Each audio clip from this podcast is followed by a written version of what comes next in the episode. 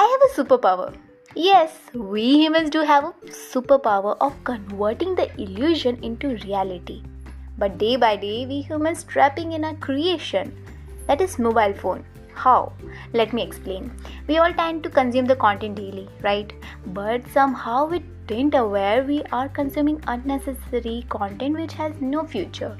We are trapping ourselves and digging inside hardly. Because of this, you are losing the power of creativity. Some people understand this and grab that opportunity and become the future leaders. Some stuck in uh, in their life and blaming others for no reason. Being in a comfort zone won't take you anywhere.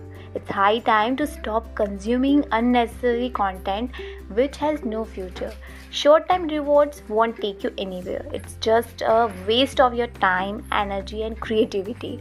Stop killing your creativity, start taking action. Start questioning why do you are here on this planet? What is your potential? What where are you now and where do you want to be after 5 years? So start exploring your ideas and find the reasons why you are here on this planet. I hope you have just get some idea from this podcast. Happy learning.